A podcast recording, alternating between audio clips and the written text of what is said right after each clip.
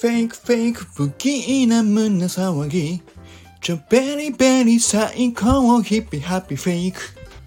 ということで今日はシェイクスマップのねシェイクの歌に乗せてフェイクの歌を歌ってみました。はい。ということでこのななんていうの23日すごいですよね。あのニュース開けば開くとこどこでもねフェイクニュースあのアメリカのペンタゴンが爆発したっていうね画像を AI で作ったね画像そう煙がボワーっとあの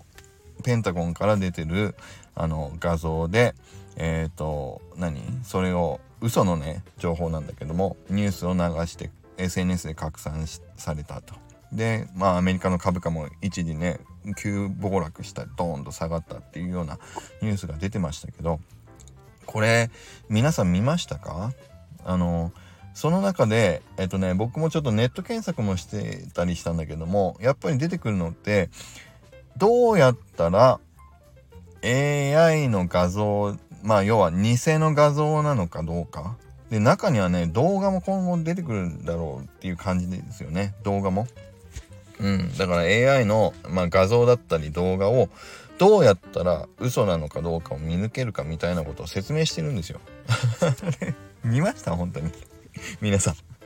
僕ちょっと一個思ったことがあってこれみんなと共感するかどうかと思ったんでねちょっと話をしたいんだけど AI って見抜けるかってね本当に見抜けるとは思いますよ今はね。でどういうことを気をつけろって書いてたかっていうとトランプ大統領があのフェイク画像ですよこれ。嘘の画像なんだけど警察56人に囲まれて取り押さえられてるっていうねネットニュースもね当時3月ぐらいに出たらしいんですよ。僕これ知らなかったんだけど。そこで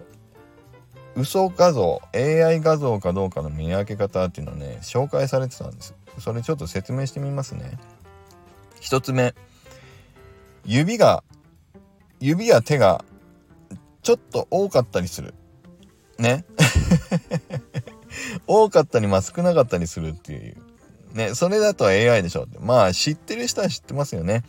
AI だとどうしてもね指の数が多かったり少なかったり足がね2本じゃなくて3本になっちゃってたりとかって一部ちょっと不自然さは出るよっていうんですよ。まあそりゃそうだろうなで2つ目。ね警察官たちの目線がちゃんとトランプ大統領の方に行ってなかったりするってね。書いてあるんだけど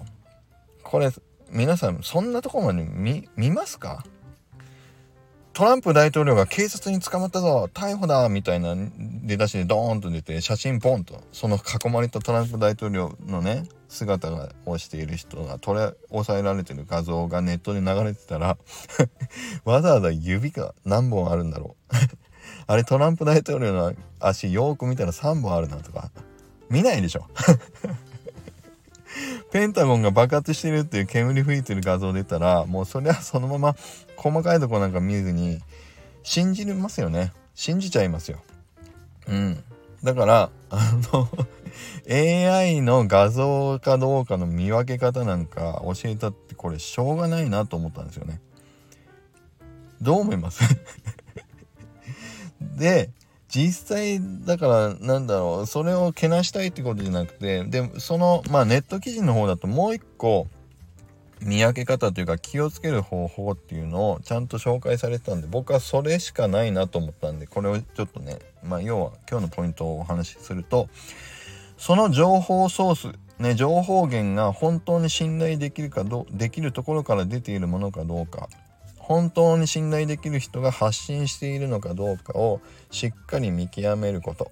ね。僕ねもうこれ唯一回もう唯一の答えはこれしかないと思ったんですよ。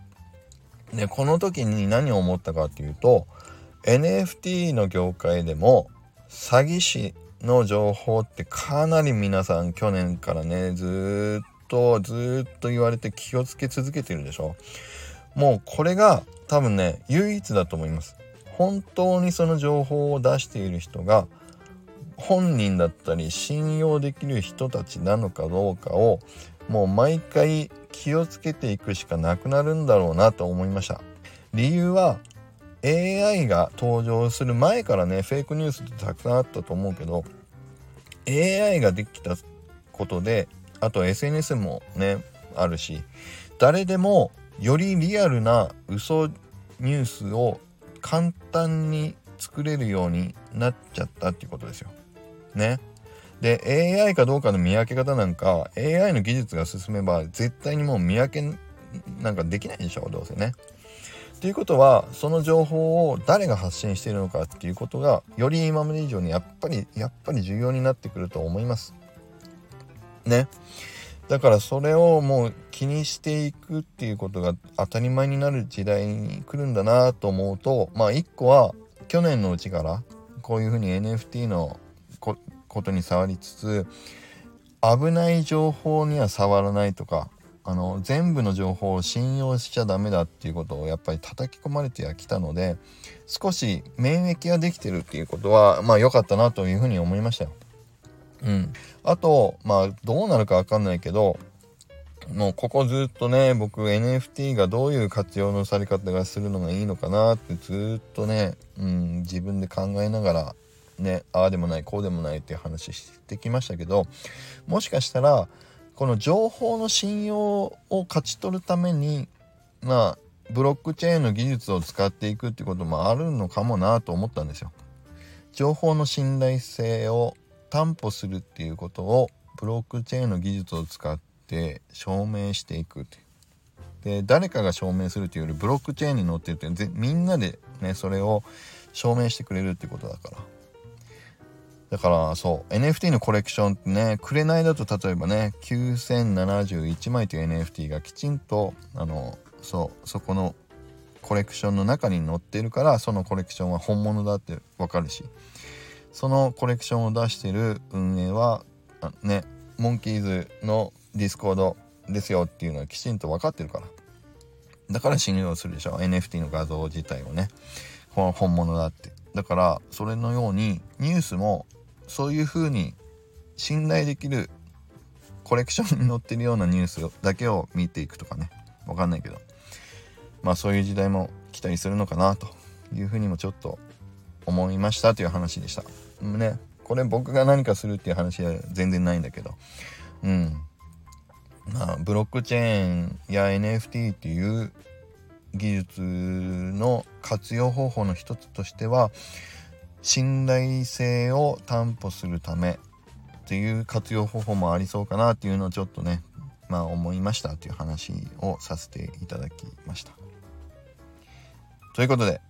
あそういうことだったらこういうこともありえるかもなとかね。技術的にはこうじゃないのとか。まあいろんな話ディスカッションの一個のネタになればいいなと思い今日のスタイフも撮ってみました。何かそう皆さんからのコメントも是非いただけると嬉しいなと思います。それでは今日もまた良い一日を。